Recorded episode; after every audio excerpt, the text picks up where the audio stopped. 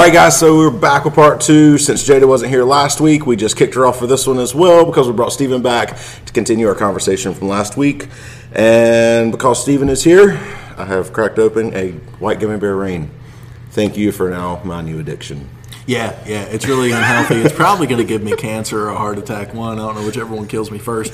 But to be honest with you, like, if they wanted to sponsor me, I'll fill an I V bag with one of those. Welcome to the Impact Defense Podcast. We are dedicated to giving you the information that you need to help keep you safe. Now let's join our hosts, Ryan, Jada, and Kylie. All right, so like I said, we are going to continue our conversation from last week talking about uh, martial arts and moving martial arts into self-defense and, and everything else and lots more, I'm sure, A D H D ramblings and different things like that. And now it's fueled by some rain and Kylie's coffee. And Steven's still not drinking anything at the moment, which is kind of shocking to me. Would you like a water or? No, I'm okay. I'll say my, my blood is essentially mostly caffeine at this point. So I don't really want to ruin that. I can get hold of sleep. So, Kylie, would you like to tell us tell about our sponsor? Yep, faith and freedom dot clothing. There you can find some T-shirts and a whole lot of other stuff now, which is awesome. Christian T-shirts, patriotic T-shirts, coffee T-shirts, and martial arts T-shirts. But I'm sure they're, because they're just like constantly expanding now, so they're going to be getting into all kinds of other but things. That's for right now. If you like Jesus and Gats and throwing hands and coffee, like yeah, you can get. T-shirts I mean, you know, it's still it's still like a Christian-owned company, so I doubt they're going to like have satanic T-shirts and stuff like that. But yeah. they they are expanding, so yeah. Maybe they'll do like a Jesus Didn't Tap T-shirt, where it's like Jesus putting the. the I'm pretty sure on. Jesus Didn't Tap was like a. Um, They're like, like a copyrighted sponsor. Oh, really? Yeah, they're, yeah, they're a they're a brand. Yeah, I didn't know they were still a thing. I don't know. Oh, I don't know if they're still a thing. Uh, but, I know, you know they used to be a thing. I don't know, for whatever reason, it's like a core memory for me, just seeing Jesus putting Satan in the armbar. I know uh, one of our guys, uh, Soto, actually got us a team sponsorship by them for some of our fights. So it's like. You got a sponsorship? I like that brand. That's that's wild. Okay, I had a couple sponsorships, but uh, I don't know why that one shocked me so much. I was like, I think Soto every now and again would just like wad stuff up and throw it at the wall and saw if it stick. And like half the time he was so nice, they would just do stuff for him. He was yeah, super yeah. nice dude. All right, sell stuff to you. So uh, since Jada is not here with us, we kicked her off this podcast. Steven is going to bring us the story of the week he, uh, since we didn't have one last week. Right, so this one's from the Washington Post from June of twenty twenty-one. It says, Florida man accused of killing an iguana states stand your ground in defense of the charges. It states, by the time animal control officer found the green iguana in September, blood was flowing out of its mouth and nostrils, and its head appeared to be injured. It was breathing but unconscious, and according, according to arrest report, according to the arrest report, accusing a man of torturing the creature. The iguana died while the officer was driving it back to the animal control office in Florida's Palm Beach County. The arrested report says uh, P J Patterson, age forty-three, was charged with animal cruelty for allegedly kicking, throwing, and stepping on the animal until it was near death. He later employed an unusual argument in his defense. The iguana started it. Patterson, who stands six foot three, argued that the three-foot iguana had viciously, viciously attacked him and that he was immune from prosecution under Florida's Stand Your Ground law, which allows a person to use force against someone who possesses an immediate threat. Circuit Judge Jeffrey Dana Gillen on Friday rejects Patterson's argument. uh, Florida Stand Your Ground principle, uh, which also holds that a person is not obligated to retreat when threatened, does not usually apply to reptiles, but it took a turn with the national spotlight in twenty twelve when it formed the basis of a not guilty verdict in the case of George Zimmerman, a neighborhood watch who voluntarily, you all know who that is, uh, who fatally shot Trayvon Martin, an unarmed black teenager in South Florida. If convicted of animal cruelty, Patterson faces a maximum of five years in prison and a fine up to ten thousand dollars. So okay. It turns out it's not a very good defense. It's not. Don't don't started it. Okay. I'm not laughing at what he did to the iguana. That's horrible. He should be in trouble, you know? Uh, so don't take my laughter as, like, animal cruelty, like, enjoyment. I don't enjoy that. I, that the ridiculousness of that guy trying to use a stand your ground law yeah, like, against a reptile. Yeah. Uh, it's the idea of, like, you know, he's like, come on, man, you're about to go to jail. And he's like, whoa, whoa, whoa. He started it, man. Like, uh, look at him. So, he was aggressive. He came at me. Like, so, yeah, I threw hands with the iguana. Like,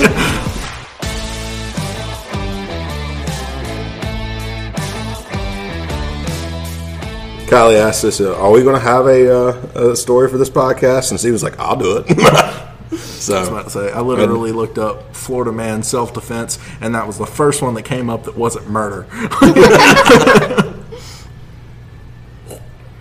Okay. So let's try to pick up where we left off. Although we kind of left off in a little bit of a ramble, because that's what we do. Mm-hmm. Um, so kind of moving... Um, trying to move maybe out of funny stories and into actual the topic a little bit. So you, okay, for me, let me just say this real quick. So, like, when I got into martial arts, it was something that I wanted to do my entire life. Right. Uh, my mother loves to tell the story about how, like, obsessed with martial arts and stuff I was as a kid. Um, apparently, I was three years old, and there was a show on in the nineteen eighties called That's Incredible, and there was a the team of karate guys that basically tore down an entire house by punching and kicking it. And according to my mother, that's where my obsession with martial arts began. I mean, I get it. Like, I mean, you know, as a kid, you know, you're a three-year-old kid. I can, yeah, maybe that is it. I don't know. But whatever it was, it was a lifelong obsession. Apparently, at the time in the eighties, um, if you called a martial arts school for like a eight-year-old, they didn't like let eight-year-olds come in there because they were going to get the crap beat out of them because, you know, that. So I did not get to start martial arts until... For the record, you parents with eight-year-olds, that builds character. That's true, but again, um, that's probably not how martial arts are run in your local area at this point. Yeah, probably. Definitely not here. Like, yeah. You know... We don't come in here like, all right, glove up. I think uh, beat the crap out of each other. Go. I think things were much more Cobra Kai back then. But yeah. So that scared my mom to death, so she would just never let me do it. And she says, she goes, I knew you and I knew your personality, and if I let you do it, it didn't matter what they did to you, you was going to, you would eventually get there. And I'm like, well, I mean, I appreciate your belief in me as far as that goes, but I mean, I don't know. So I um, I got married at nineteen. One month later, I said, I'm going to start martial arts, dear. I love you. I'm a man now. I can I can start karate. So, like everybody else, you know, I was just kind of lucky because I just kind of like, oh, look, martial arts, let's go join. You know, it was just yeah. kind of like quick. Um, I just kind of like fell into a good place. But for me, martial arts, like traditional karate, it had a little bit of groundwork. Then led into go and learn some Brazilian Jiu-Jitsu, which led into let's fight some M M A, which led into, you know, actually I did I did a little M M A before. I did a couple of fights before I even got hooked up with my Brazilian Jiu-Jitsu instructor. Mm-hmm. So my my uh, my groundwork was there, but it was very rudimentary. Yeah. Actually, my instructor, because we couldn't find a Brazilian Jiu-Jitsu instructor around, my instructor, my karate instructor and I, we bought, like, uh, the old, like, Gracie tapes. Yeah. I I found those things on the internet, and I bought them, and he ran and bought a little T V V C R combo. This is the early two thousands.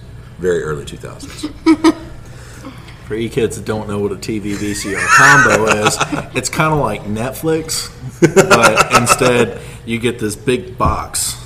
And uh, every now and again, it, like, jams up, and you have to, like, turn it. So and it only plays one thing. Yeah, it only plays one thing, and uh, it runs on a big tape. And if you mess that up, it never works again. Yeah, and then you have to, like, switch it out to watch another thing.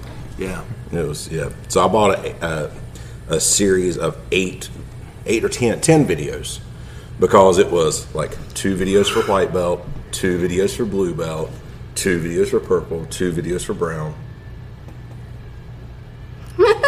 and two videos for black.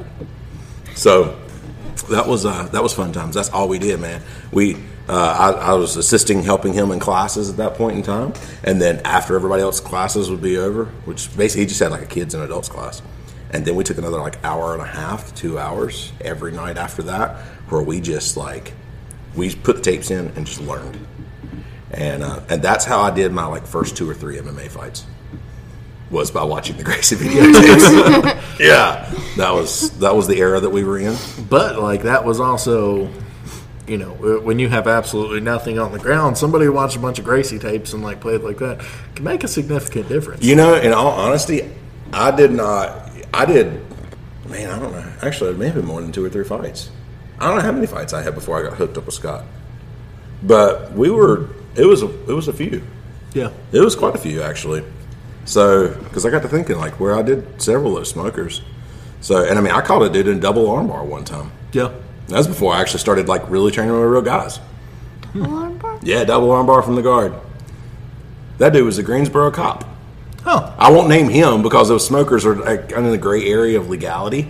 Yeah. yeah and I right. found out, I was like, oh, I'm fighting a, sm- uh, a Greensboro cop? Huh.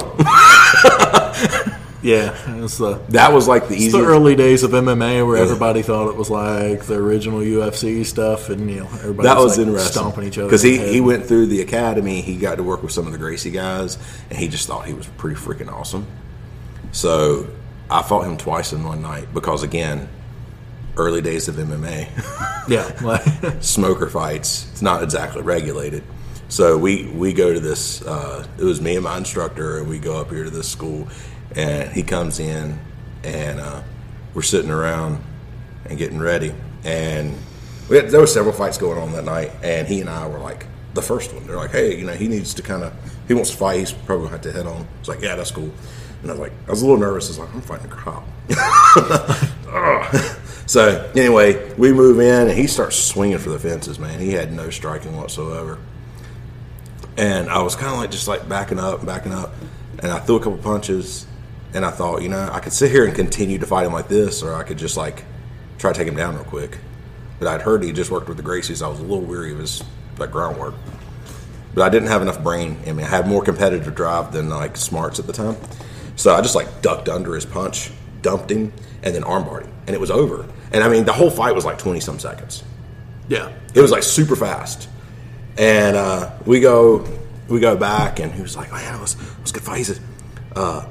that shocked me. He said, I just, I thought I'd last longer. And then we kind of went our own ways. I was back over here with my instructor, watched a couple of the fights. And then he come back and he's like, uh, hey, could we go again? I'm like, I don't care. I was like, as long as they don't care, I don't care. So he, we went and asked him. He was like, yeah, it's okay. So we go back out and we start fighting. And I ended up, yeah, I was like, I probably the first and only time I ever kind of carried somebody in a fight a little bit. It was like, this dude, I realized, I'm not trying to be mean, this is going to sound really arrogant. He, he couldn't hang with me striking, mm-hmm. and he couldn't hang with me grappling. So he just really didn't have anything for me. So I'm just like, okay, let's, let's go around, we'll toy around a little bit. And uh, I took him down again after a little bit. So well, that way, and it, couple it, like, minutes. It sounds mean, but you know, also you heard him be like, "Man, I really wish I'd last longer." You know, like you can give him some. Well, what I'm saying is, it sounds let, arrogant. Let him fight. Yeah, it sounds arrogant. Uh, you know, because of that, really, yeah, I wanted to let him fight a little bit, and I realized he was just no real threat to me. Yeah. So yeah, so we uh, we hit the ground, and and I don't remember how, but I ended up in his guard. All right, no, I'm sorry, he ended up in my guard. And I, yeah, I double armbarred him. So I was like, hmm, that's cool. He just goes, ah, ah, tap. So, you know. But yeah, that I ain't got nothing left to tap with. So we had, yeah, did several of those. And then ended up going to Brazilian Jiu-Jitsu and actually learning that what I learned from the tapes is not exactly like working with a experienced, serious mm-hmm. B J J guy. And then, um, I just remember this kid was about a buck seventy-five, and I could not get him off. He was it mounted on me, and I was like, I couldn't get him off of me. No, no, no. He was like a buck fifty. Yeah, and I'm like, because I'm like, I was right around two hundred probably. Yeah, and I'm sitting there going like, I can't make – I got, like, probably close to fifty pounds on this kid, and I could not make him move. It feels weird when you're getting, like, beat up by a kid half your size. Like, and you're just like, ah. That was that moment where I was like, okay, I do not know as much about grappling as I thought I did, so it's time to get serious. Mm-hmm. So I did that, then I started fighting some bigger M M A fights and finished those up, fought some kickboxing, and then I moved into combatives because I think it's been heard so on the kick, on, on this podcast so far. My wife hated when I was fighting. We even did a podcast on that. Yeah, I know. Mm-hmm. Uh, I have now since listened to it, but um, the last time we were talking, that we made comment about it, I had not. I said I had not listened to it yet. A little weary about it. So Kylie Jada took Julie and decided to, to do a podcast all about what it's like being married to me. And that's just, just this was all based on a joke. Wow. Because I was like, there was like, hey, I said, we need to do a podcast. Why don't y'all go ahead and do a podcast? Take Julie and do a podcast. It was like, what do we do a podcast on? I was like, I don't know. Talk about how horrible it is to be married to me. So what did they do? They came down here and made a podcast on one of like, be married to me. Like, every time we have dispensable income, he buys like knives and guns and all this crazy stuff. Like, it comes back and it's like, isn't this cool? And you're like, what is it? Yeah. I mean, I just ordered a case of one thousand rounds of nine millimeter. I love you, dear. Um, he hadn't told you yet. You're just going to find out when he gets to the porch. Yeah. If, so if she listens to, she don't listen to all the episodes of the podcast, but if she happens to listen to this one, yeah. A friend sent me a link, says, man, I just found an awesome deal on this. It's like, cool, ordered. So, I mean, I can't say anything else. Yeah, Aimpoint dropped their new duty R D S, and I was like, oh, that looks cool. And I was like, I get a cop discount. Sweet. So, but yeah, so I started moving into reality-based self-defense instruction, and then so I became a reality-based self-defense instructor, and then became a combatives instructor, and then firearms instructor, pistol, rifle, shotgun. Yeah, so it's just that that's been kind of like my path through this as somebody who, like I said, didn't grow up doing this. Now, you started as a kid. Yeah. So, so how, did, how did you end up even like I what? I don't. Well, I know you probably told me, and I know your parents probably told me, but well, like I, I, I always kind of wanted to start. Ago. Yeah, I always wanted to start martial arts and stuff like that, and I think it was just from watching like the cool guy kung fu movies and yeah, stuff like yeah. that. Like you know, I grew up in the Rush Hour age. You know, yeah. Like I was an adult during the Rush Hour age, and I still really thoroughly enjoyed it. Yeah, I think it's about uh, oh yeah, you got to see those movies. Kylie's not seen yeah. those movies. Yeah, so like you know, I grew up like watching that, and you know, as like abysmal as it is for me to say it, like even some of the Steven Seagal movies. And when you're a kid and you don't know anything, like Steven Seagal seems awesome, no. and then when you like grow up and you're like, wow, this dude runs like a Welshman, and uh, yeah. So okay, uh, I, I will say this: my instructor loved Steven Seagal movies. Okay, I don't, Brandon, if you're listening, man, I'm sorry. Uh, he let me borrow some. Brandon, like, you're about to get dragged. So, uh, no, I have so much respect for my instructor till this, still to this day. Uh, but anyway, when we were, when I started, man, it's like, have you seen Steven Seagal? And, I was like, and he let me borrow some of his movies. I was like, yeah, they're pretty cool. Uh, I don't know that I've ever watched any Steven Seagal movie more than once. Yeah, it's not worth doing it. Like, you know, and I think now they did not age well, especially, especially when you find out more about him as a person. Who's like, yeah. ah, yeah, he kind of sucks as a person. So if you guys are like love Steven Seagal, I apologize. Well, his first um, movie, uh, like Hard to Kill, or Above the Law, I think is actually what it was. Yeah, yeah, that's the one. That I watched one, first. Yeah, that one was good, and that was it. That was the only good one. Yeah, um, I still, I still like, only ever watched it one time. He yeah. let me borrow it. I took it home. I watched it. I was like, yeah, that's kind of yeah. cool. Took it back to him. I've never seen that movie since. And I've yeah. watched several of his movies because my instructor would like, so here you go. Check this out. This is awesome. But Above the Law was his all-time favorite Steven Seagal movie. I didn't yeah, know that much. Yeah, which that was so like, at least it was, was a, a decent that one. That was pinnacle. If you go on Netflix right now, and I think this is super important that everybody at home should do this, Um, and you don't have to watch that much into it, but he has a movie, and I think it's called Sniper Special Operations, I heard that, or something yeah, yeah, no, to uh, something, like something to that effect. It is so bad, but he plays a sniper with like his obviously like dyed goatee, and yeah. like he's like you know about eighty pounds overweight in the movie, and uh, but he's like you know just shooting people, and he's like ugh, and then he like goes and he's got this A R. and he's like coming around corners, and he's just lazily switching shoulders for no reason, and like the opposite shoulder of what he would take the corner on. So like if I was gonna like you know if I was gonna take a left hand corner, you know okay I, I keep that gun on my on my right shoulder, yeah. but you know if I'm gonna take a right hand corner, you know just to pie that angle a little bit better, I might switch that gun over. You know mm. Like totally makes sense. You know it makes yeah. yourself a smaller target. You know but he's never done any kind of room clearing tactics, and it's abysmally obvious, and he's just switching shoulders for no reason, and the stock's not even like in his shoulder, but he's just like kind of firing like like just the stock is so like, like it's sitting on listen, top of his dude, shoulder. You've and it's got just, the money. Hire somebody who knows how to like, no, it's, hire a tactician and let them at least guide you. But nobody so knows more than Steven Seagal and Steven Seagal's mind. Oh yeah, anything. Yeah, Steven Seagal. He's a he's an expert in everything. Yeah, you know? I mean he's he even taught, a musician. Yeah, he taught Anderson kill. He taught Anderson Silva how to front kick. I know. Yeah, yeah like, Leonardo Machida had a jumping front kick. Yeah, I know. It's wild. Like they definitely didn't know how to do that before. Yeah, I know. Yeah, karate guy knows how to front kick. Huh. Yeah, like what? Yeah. Wild. Like, Anderson Silva, probably, like, one of the most technical strikers of all time. Yeah, I didn't know how to front kick. Just didn't. The front kick just never occurred to him. Like, all right, I'm sorry. We completely went off the rails and, like, I stopped your whole... He said Steven Seagal, and it was just like, oh, we got a... We got a metaphorical so doo-doo on we him. Have, real quick. Yeah, we, like, that's what I'm saying. We've got to crap on him, and then we can go back to your story now. Go ahead. Yeah. Um, but, yeah, like, you know, so watching martial arts movies and stuff like that, and I just remember, like, one in particular, there was... I know, right? Like, there was a kung fu uh, thing that, that was going on. It was um, like a demonstration that they did. And it was when I still lived in Florida, and I was like, you know, but it was really, really cool. The guys were super athletic. They were, like, jumping up in the air and breaking flaming boards. And I'm, like, ten, and I'm like, that was dope. I'm like, don't get me wrong. Like, it was still really cool. I mean, super athletic. Those guys probably don't know how to fight, though. But, uh, like, you know, yeah, I mean, you really great demonstration. You know, yeah. Like, katas and whatever the kung fu equivalent of katas is forms. forms. There's a, there's yeah. a. I'm sure that there, I know that there's a Chinese word for it, but I don't know what it is. Yeah, I would say you know. Um, so we'll just put it in English forms. Yeah, forms like not like what you get at the D M V, but like different. Um, you know, these are neater. And uh, so you know, watching that, I was like, I really want to do it. And then me and Carrie looked at some schools around there at that time, but all of them were like a, super expensive. Oh, yeah. Which, uh, you know, just, like, unobtainable for us at the time. And, like, you know, we're already eating ramen noodles as it is, so, like, we'll be okay.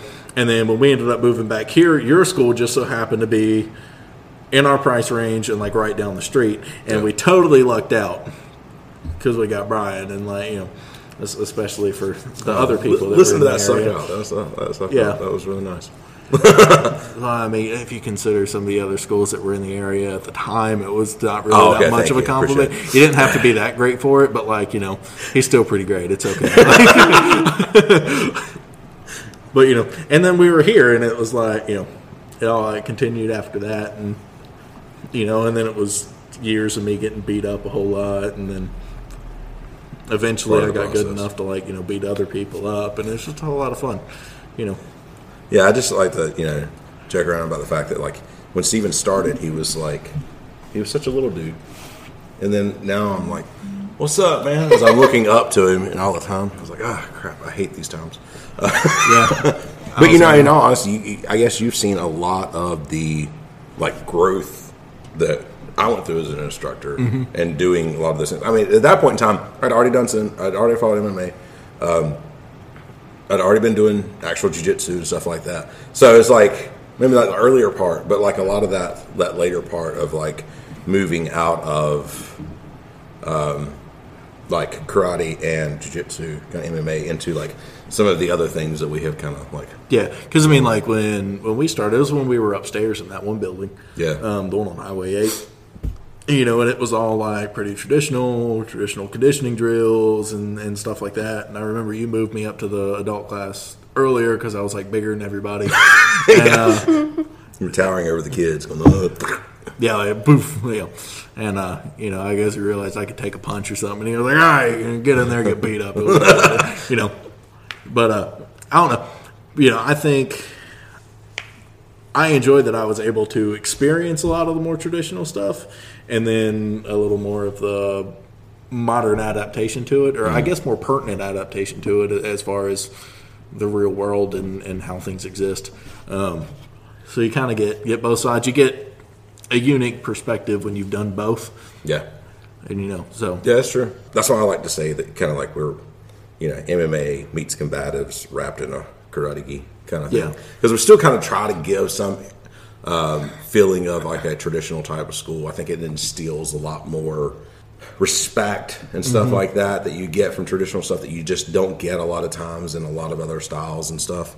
Um, but still gives that reality that you get from reality self-defense. Yeah, and, and I think we're... And M M A and... Like, we're... I really... I like the more disciplined style of, like, more traditional martial arts where you have, I guess, like, like more structure than what you would get at a lot of gyms and stuff like that where it's just, you know, like straight competition gyms or M M A gyms and stuff like that where you have, you know, more of a disciplined student. And, and I think that makes a better competitor overall. Mm-hmm. But, like, you know, or just a, a better fighter overall is just having, you know, that discipline instilled in them where, you know, if nothing else, where they, they, they talk less. You know, they're they're a little less worried about, like, you know, when they've been told to, like, hey, when I say this, you stand here and you shut up. They get used to standing there and shut up, shutting up while instruction's going on, so that way they catch more of it. They're yeah. not, you know, busy talking and stuff like that, which is what I've seen at a lot of other gyms when people are giving instruction and stuff like that. People are talking back and forth and whatever else and not paying attention. And then you're like, oh, yeah, by the way, what were we doing? And it's like, bro, if you just, mm. you know, you just shut up for a minute and just listen. Like, I promise you, yeah, what you said might have been important. You might have just cured cancer. But, but that's you could not what we're, yeah. Like, I could have done that. You could have done it later. Like, you know, get a pen, write a note on your arm, hope you don't sweat it off. You know what I mean? Like, deal with that later. Right now, we're punching each other in the face. Like, you know, like you just cured cancer, but you didn't know what we were doing, and I accidentally knocked you out, and now you forgot it. And it's like, yeah. So, all right. So, anyway, you, you, so you end up with me, and then. Continue on. Sorry. Oh yeah. So I interrupt uh, and run my mouth and take you off track. I mean, you know, we did we had a whole bunch of stuff. I mean, you know, um, karate, Justin Kempo, Jiu-Jitsu, M M A, mm. weapons, stuff like that. So I guess kind of growing up with it, it was what I did instead of sports. Where like some kids played football and like yeah. you know that's that's really cool. Um, I couldn't care anything about football. Um, I was just informed that the Super Bowl happened or, or something, and uh, yeah, I was like. Is it going on again? And they're like, yeah. And I was like, how long is it between Super Bowls? And they're like, a year? And I'm like, that last one was like three months ago, bro. Like, you know, just don't, don't care. It's what I did instead of sports. And like, you know, yeah. And I think as an adult, I believe I'm more functional for it. You know, it's like, if nothing else, you know, it's just, it makes you humbler as a person when you grow up getting punched in the face. And then you, you know, learn how to punch people in the face better. And it's like, no, you don't want me to, you know. You know, I think that's, like, that attitude right there. Yeah. Is, it is come, comes from constant learning. Because I think I see a lot of times the guys, especially, and I'm not trying to mean, well, it's not just traditional martial arts, but the guys that do anything along these lines mm-hmm. that get, that stop and get real arrogant are the people who stop learning. Yeah. Um, There's a firearms instructor that I was talking to, and he was saying that he was talking to another firearms instructor, and he was talking. He's like, he said, "Well, you know, uh, I just want to offer you, like, you come in, like, and, and do the class for free. Just do my class with us and everything." And that guy looked at him and goes, "I don't take classes. I teach them." I was like, "Oh, okay." But it's also it's also dudes like that that won't shoot in front of their students. I know, exactly. Yeah. And I've been in classes like that. Or like, mm. or like you know, like I, I've been to classes where the guy's like, no, I don't shoot in front of my students. And then I've also been to classes where the instructor's like, dang, you boys can shoot. And I'm like, well, yeah, it's because I take classes all the time. Like, you know, and this guy's an instructor, and it's like, you don't, we can tell. Like, you know. I, I was in a class, and the instructor basically said that they could not shoot the basic qualification that we were required to shoot. Mm-hmm. I mean, it admitted right there yeah. to me that if I had to do this, I would fail. I'm like, yeah. uh, oh, that's that's horrible. It's like, imagine going to like surgeon school like, you know, where you're going to, like, work on people and your instructor's like, I've never seen a spleen before. Like, if you brought me a cut open body, I'd have no idea how to put that guy back together. Like, totally flabbergasted. Like, but I'm, I'm going to teach you yeah. how to do it. Yeah. Like, I'm going to have to bring up a YouTube video, like I'm fixing an engine. Like, or in this situation, like, I'm going to teach you how to teach people how to do it, but I can't do it. You know, I just, like, yeah. that blows me away. So that was an instructor certification thing. Mm-hmm. I was like, whoa. Yeah. Like, it's like you can't shoot the minimum thing that you're requiring everybody to shoot for that. Yeah. And, like, shooting's not hard, really, when you, like, get down to it. It takes like, a lot of practice. Like, yeah. It does. Like, it takes practice. But then once people realize that it's literally two things. If you can align your sights, you can press the trigger, you'll be okay. You know, that's all that it is. Everything else is, you know, semantics. Yeah. You know. So anyway, sorry. But, go ahead.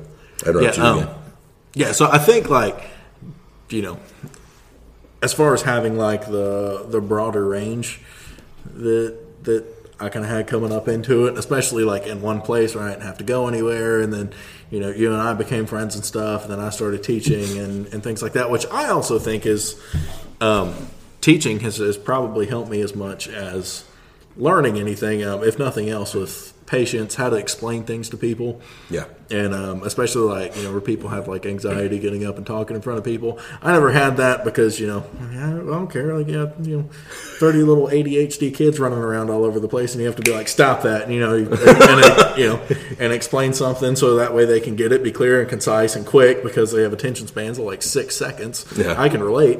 And, like, you know, and get back, you know, kind of get back down to it, I think has set me up in a way where everything else has kind of fallen into place where, like, you know, learn how to fight and take punch. Around here, you have to be able to take a joke, too. Yeah. You know, yeah, yeah you'll get, you know, you get clowned if, if anything else, especially with the crew that we had back in the day. Like, it's not gotten you, any better. Yeah, like... Well, I mean, like, you just remember being around, like, Lewis and Freddie and Tavis and Chris, and it's just, like, savage all the time, like, you know. But that was, like, within... Within the group, you know what yeah, I'm saying? Yeah, uh, yeah. Nobody was like, like picking, like, randomly picking on other people that were there. It was yeah. like there was this circle of people who is like, if you made it into that circle of people, yeah, you you better yeah, you you'll get, get thick skin if you yeah. don't have it. Because yeah, like you're gonna get it all the time.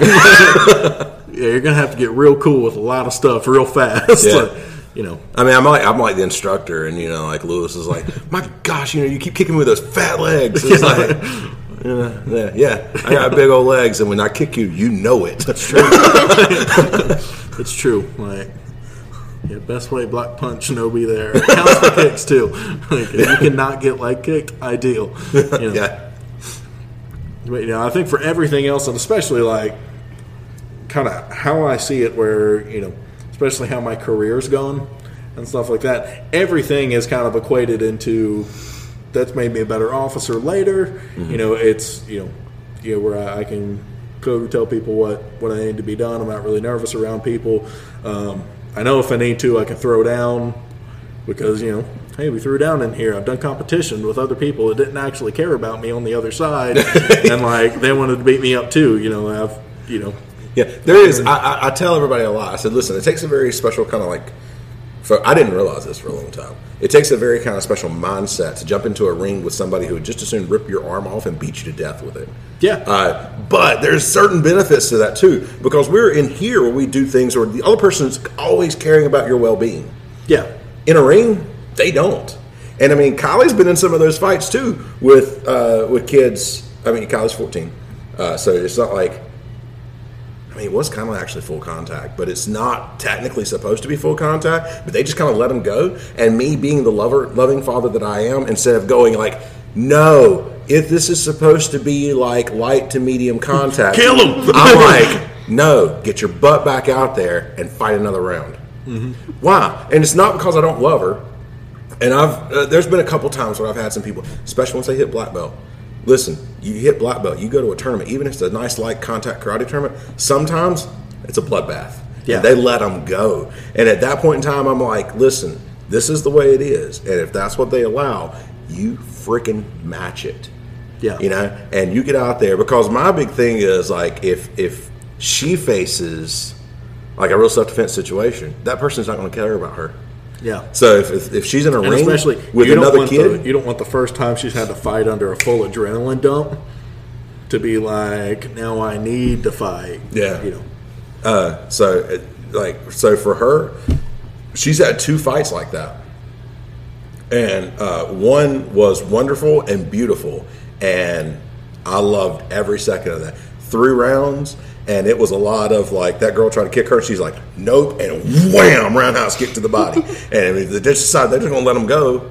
And, I mean, and they were, I mean, it's like kids. And they're just yeah, cool. Like that. And yeah. then another time, this girl was, like, probably, she was a lot taller than Kylie. And she was good. Yeah.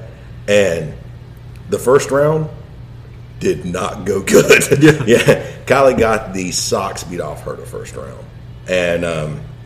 we were over there and we were talking, and I said, all right, here's the deal. You're going to go back out there for round number two. And she was crying, and she looked at me. She said, I don't want to. I said, I love you. You going back out there for round number two. Yeah, and that's and, the most important time to go back out there is when you don't want to. Exactly.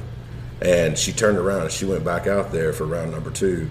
And where honestly, she did not win that round, but that girl knew she was in a fight then. Yeah. And that was the important part. You know, I was like, nah, you, you going back. I love you. You going back out there. Yeah. And uh, and that so I'm sure there's some parents, especially today, that's going to think that's harsh. But here's the deal. I, I was, you know, life is competition. Mm-hmm. You're competing for job. You're competing for positions at a, at a business or at a job, or you are everything you are doing, there is some competitive aspect to it. And yeah. if you crumble at the first sign of resistance, you're screwed. Yeah. You are you are in trouble, and I want her to know that she is tough enough to get back out there and do what she's got to do. Mm-hmm. And she didn't win that fight, but that girl knew she was in the fight the second round. Yeah. That was what was imp- most important to me. So in my mind, in my heart, in that moment, she won that fight. Yeah, you know, well, I knew technically, you know, she lost, but you know, um, for that one, for that tournament or that fight or whatever, it was three rounds, kickboxing rules. And if you won the first two rounds, there was no third round. And the second round was close enough, I thought, that she had won it. And we're sitting there, I said, okay, now. But, but I knew it could have gone either way, so I wasn't going to argue. Yeah. You know, so I, I like looked at her, I said, okay, now we start talking strategy for the second, the third round. Because I thought, man, she, I think she might have taken it. And uh, the dude looked at it, mm, no. There's not going to be a third round. I was like, okay, all right. So we backed off. I didn't argue because, like I said, it, it was close. Yeah, but in my mind, in my heart, like I said, I thought she won it just because she got back out there the way she did, because she got completely dominated the first round. Yeah, I think that's like part of the, what's really important about competition. You have stuff on the line. If nothing else, you have an initial investment. You got to pay to be there. You got to pay yep. to play. You know, you have somebody that you don't know and that you're unfamiliar with. You don't know their skill set. You don't know anything about them. If you're lucky, you know their name and you have a brief conversation, shake hands beforehand, and that's the. pretty much about it. Usually they try not to allow too much, um, you know, and you know, and then you have something on the line, some obtainable goal that nobody goes in there and pays all that money and shows up to lose. Yeah, you know, like you you want to win, you know. So and then, of course, you know, the person that you're unfamiliar with wants to beat you up just as much as you want to beat them up because they want all that crap too. You yeah, know, it's. You know, while it is, um, you know, you're probably not going to die unless it's like a weird fluke. You could have a brain aneurysm at any moment, but like, you know, you're probably not going to die from, you know, your, your tournament beating. Uh, yeah, I mean, you're wearing gloves, and most of the time, and, and something like that, you're wearing a helmet, especially underage. Uh, you're yeah. wearing helmets, um, you're wearing gloves, you're wearing footgear, you're wearing stuff to kind of protect everything. Yeah, but like, you know, yeah, the first time you have an adrenaline dump, much better to have that go on. You know, in that kind of controlled environment where you've got, you know, professionals around and your your support team and stuff like that, then, you know, I'm out walking to my car and then this dude comes up and, like, jumps me. Yeah. And that's not the time to have that go on. But, and also, like, I think the more that you fight through that fatigue response, especially, like, during, you know, that initial dump and right after that, you get over that. You're super tired. You're smoked. You just gave everything in that first round. Like, you know, to get back in and fight after that is just going to condition you to do that every time. Yeah. So now if I'm in a prolonged fight on the street, you know, and I'm like, oh man, you know, adrenaline goes on. I fight really hard for about forty-five seconds, and I'm like smoked. And I still got to fight these dudes, you know. Or in, in my case, you know, I just got in a, I just got in a fight. Now I got to like take dudes into custody. The fight's yeah. more or less over, but I still got to do things. And I got to drag them to the car, whatever else, you know. Or now I've already fought them once, and now we're somewhere else, and now I got to fight them again. And that's happened to me a handful of times too. We're like, yeah. you know, we, you, you know, we had to struggle with you in the cuffs. Now I have to struggle with you in the jail. We got to put you in a separate room. You know, now we got to search you and get all your stuff. Now we got to struggle with you again, and that sucks. But, you know, and you're tired for the whole thing, but it's like, hey, we got to do stuff, you know. Or I fought, now I got to run. I hate running. It sucks. like, you know. But, you know, the the more that that you continue with activity after you've gone through that stage where you're you're tired and you don't want to do anymore, the more that you're prone to later on. Yeah, that's very true. Um, so after after that time with me, then you went, you did some uh, pure Brazilian Jiu-Jitsu elsewhere. Mm-hmm. and Yep, with, uh, with Kevin Piles of American Martial Arts. World-class dude. Um, you know, he was really he was really one of the guys responsible for, uh, well, everybody who trains out of Winston for the most part. All the original schools in Winston and, and stuff like that have come from him at some point. Mm. Um, he was one of the first schools that really came around. He was one of the guys responsible for bringing M M A and having it legalized and stuff in uh, in North Carolina. Um, I think he worked with the athletic commission in North Carolina. That's to, awesome. to get it get it worked out, to get the rule set stuff worked out. So I mean, really, as as far as his impact on Brazilian Jiu-Jitsu and M M A goes in the state of North Carolina, he's like the guy. Um, so I need to thank him for actually being able to fight in state and actually regulated fights. Yeah. Oh, yeah. Okay. Cool. He would never accept your thanks, but like you know, he's but a super, super, super good guy. Yeah. Um, and you know, he has like forgotten more about ground fighting than I'm ever gonna know. And uh, I world class instructor and, and stuff like that. Um, really runs a great show. So you know, coming from. Not to insult you or like any of the ground training and stuff that we did here. No, but, you know I, you who you know who just had less time in to Kevin, who's had. So I mean, like that's you know, that's, that's his, his bread that's his bread and butter. Yeah. Uh, I'm, I'm more striking, but even more so. And I was talking to this about uh, with a couple of my guys the other day. Most of my success in all of this is that I'm a decent grappler, decent striker, decent at all this stuff. So basically, when I come up against a guy, I was like, oh, okay, well, if you're going to out-grapple me, then I'm going to outstrike you. Yeah. Or, you know, vice versa. If you're going to, like, if you're, you know, if you're going to come in, I'm like, oh, oh I than, could get caught by you're this. You're more than a decent striker. You're a really good striker. Well, enough, enough. So just because of, of, I know it was the work that I did with you, and because I fight like you, because me and you used to spar so much, just... Yeah, I mean, just those, like, hour-long beating sessions that we would have on one another yeah. after class and, and whatever else. Like, I've come to realize that, like, you know, where I was talking with a buddy because he does, um, he did M M A and, and boxing and kickboxing in England when he, he used to live there. He used to fight and stuff like that when he was younger. And now he's here, and uh, we went up to his gym. He lives in New Jersey, and we went up to uh, to his gym with, with those guys, and he was like, you're a big dude, but you're really technical. And I was mm-hmm. like... Okay, and he was like, well, you never hit me, like, super hard, but every time you hit me, it was super clean. And I yeah. was like, yeah, I was like, that's the idea. I don't have to hit you super hard if I hit you, like, really accurate, you know. So, you know, it's kind of followed me. We're like, everything I do, I, I want to be as technical as possible yeah. and use the least amount of strength where I am, a, like, I'm a big, strong dude, but... It was always like, I I guess growing up, I always had somebody bigger or stronger than me. So if I was going to get you down, I had to be better. Yeah. That, you know, or, or use more technique or or something like that, which is, I think is good. I think good having smaller opponents, like definitely, for, you know, fight larger people who are, who are stronger than them. But, um, you know, all that to say, um, I, I think stuff that's that's followed me around is, more of like, I don't have to like strike harder than you do. I just have to strike better. Yeah, like, you know, you know. I don't have. to you hit can yourself. Always put the power behind it. Yeah, like if I, I mean, that's what I try to explain to people all the time. I was like, yeah, so I come up, everything we do is based in full contact. We didn't beat the crap out of each other all the time. And I was a little worried about it. And I looked at my instructor. Yeah. I was like, okay, I'm going to go fight. Uh, what if I start pulling my punches? He goes, don't worry, you won't. He said, because if you can strike and pull back and not hit full contact, he says, when you're in competition, you're all you have to do is just add the power. And I was like, oh, okay. And, yeah, I never had any problems with that, you know. Yeah. I had a couple knockouts. You know, it was never never a problem. Um, I even fought not that long ago, just mm-hmm. point fighting stuff.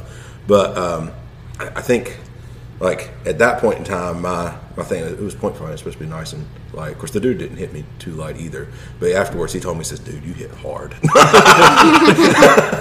Well, like even the like even if you don't hit them that hard, yeah, and, and you know you're you're in competition or, or whatever, even if you don't hit them that hard, but you know like if, if they're advancing on you and you slip and you just bop them, even if you don't hit them that hard, they're no, gonna okay. think about that because they don't like so it. So one of my favorite knockouts, I didn't hit the dude that hard, um, and it's something I talk about. I, I teach, I still teach it all the time. It's like counter that leg kick.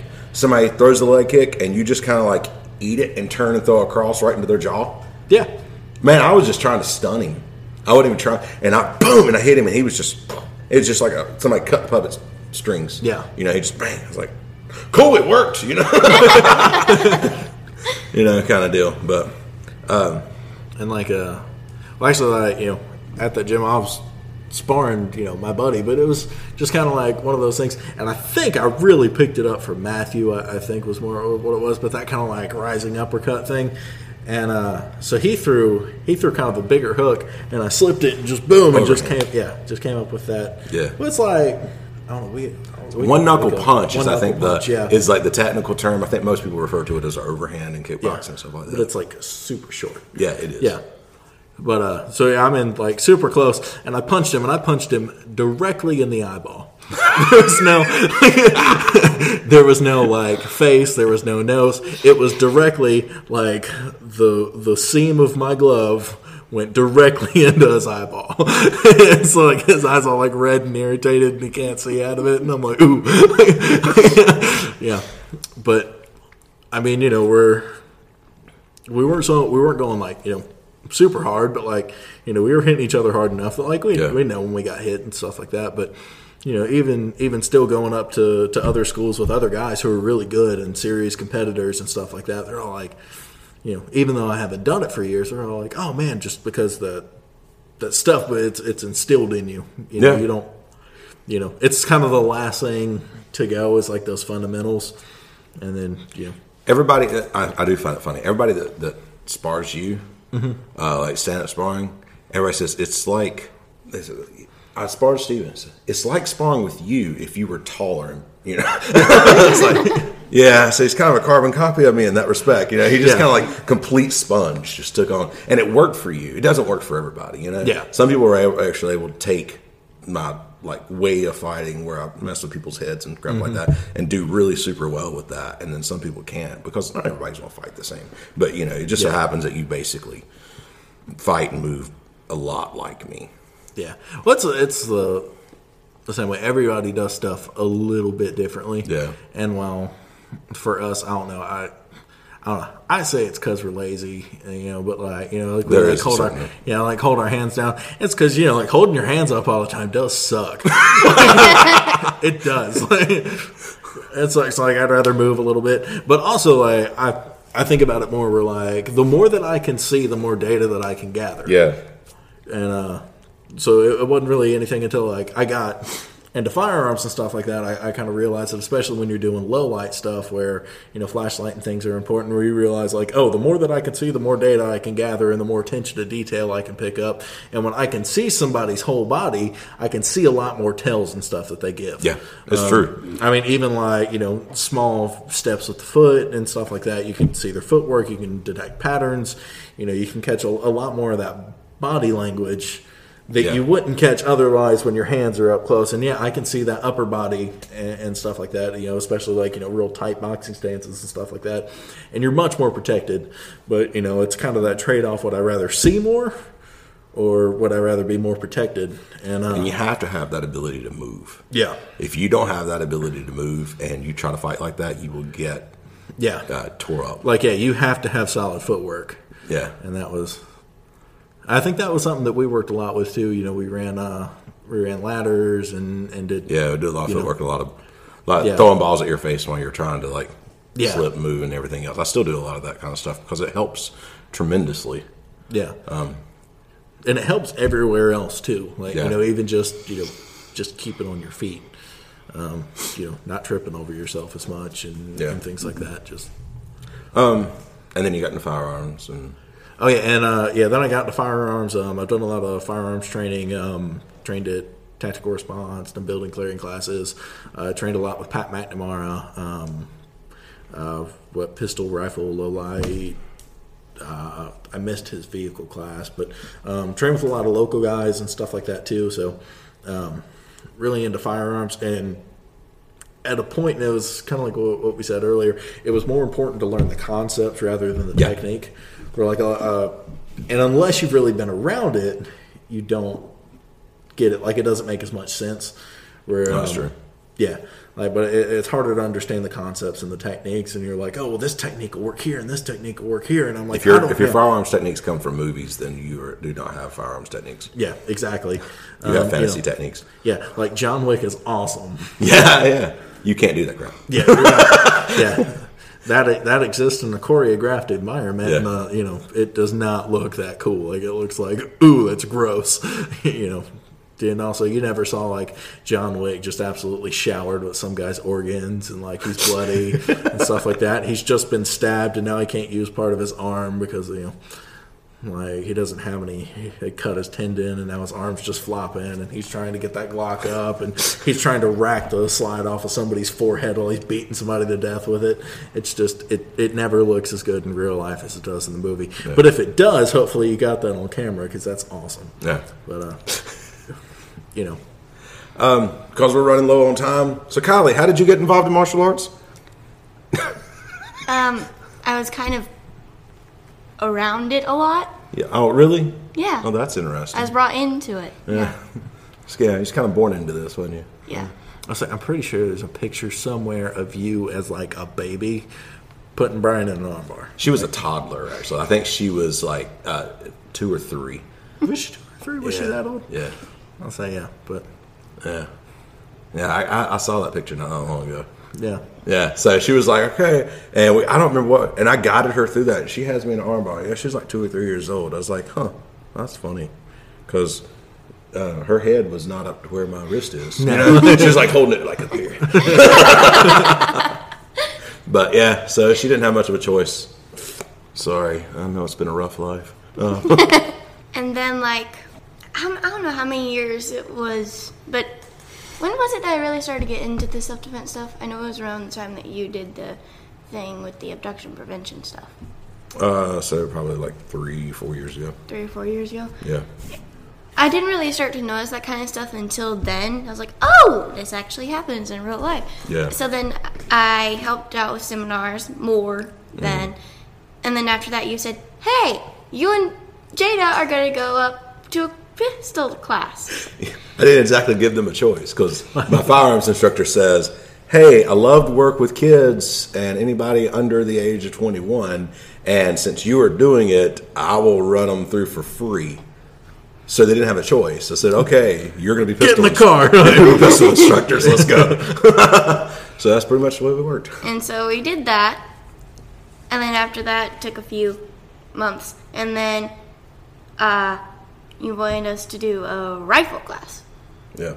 So that's how, yeah. So and we became pistol and rifle instructors because I said, that's what you're going to do. Mm-hmm. I'm such a mean, horrible person. You didn't hate it, though, did you? No. It's a lot of fun. Scared to death at the moment. Yes. In the class, she was scared to death. You know, she enjoyed shooting. Yeah. But I was like, it's always like when you get there and you're like, ooh, and then I'm like, oh, yeah. Everybody's so super you had chill. These, you had these yeah. two teenage girls. Mm-hmm. And then there was like fourteen other people taking the class. Half of them were active duty military, Marines, Army. Uh, most of the other guys were already firearms instructors, but with other organizations. Mm-hmm. It was like the most talented group of people I have seen in a class, in a basic level class. I've been to a couple of basic level classes. And he said that there was only going to be like a handful of people, like, yeah. and there was like fourteen people. So they it's were like a big handful. Yeah, I mean, you know, I was like, most of these people that come through here, and I've been through a few of these kind of like basic level instructor classes, yeah. like through a couple of different organizations, and basically I've never seen a class like that. Every one of them's like uh, Joe Blow over here, who, I mean, I can shoot, but I can't really teach yeah. kind of stuff. Um, and sometimes they can't shoot, to be mm-hmm. completely honest with you. Um, so I said, you, you girls are going to do fine. Everybody you thinks teach they can shoot all the time. Until they get around people who can, like, shoot. I know, yeah. yeah. So, uh, but yeah, they, uh, I said, like, y- y'all y'all ladies teach all the time. So I said, they may outshoot you, but they're not going to out-teach you. Well, I come in, it's like, oh, holy crap. So some of these guys were, like, in pistol instructors in the military. Yeah. And uh, so it was it was a fun time. And they hated me. Man, they hated me that day. But they got all up there. Kylie, like, completely controlled the room when she was teaching. Jada completely controlled the room when she was teaching. They did great. Everybody was like, wow, you know. It was awesome. So it all worked out in the end. Mm-hmm. But, and you're glad you did it, right? Mm-hmm. Yeah. Yeah. But basically, fill the holes. Martial arts is maybe an aspect of self-defense, but it's not all self-defense. It's just the truth. Uh, so you need to actually understand, like, all of the ranges and all the aspects of self-defense and actually, like, work on everything. We do our defenders classes, which we used to call integrated combatives, until we realized that nobody knew what integrated combatives meant. So we started calling them the defender classes. Uh, we do our defender classes, which is the weekend class where we talk about everything from the mental uh, to, like, empty hand to blunt force to knife work and to pistols. Man, it's fun. Uh, it's still my favorite thing we do as far as just like these seminars and crap. Yeah, so we do those. Those are incredibly fun. Uh, but yeah, let me know the exact dates, and I'll make sure I got time put in and yeah. everything like that. We're all good. Yep.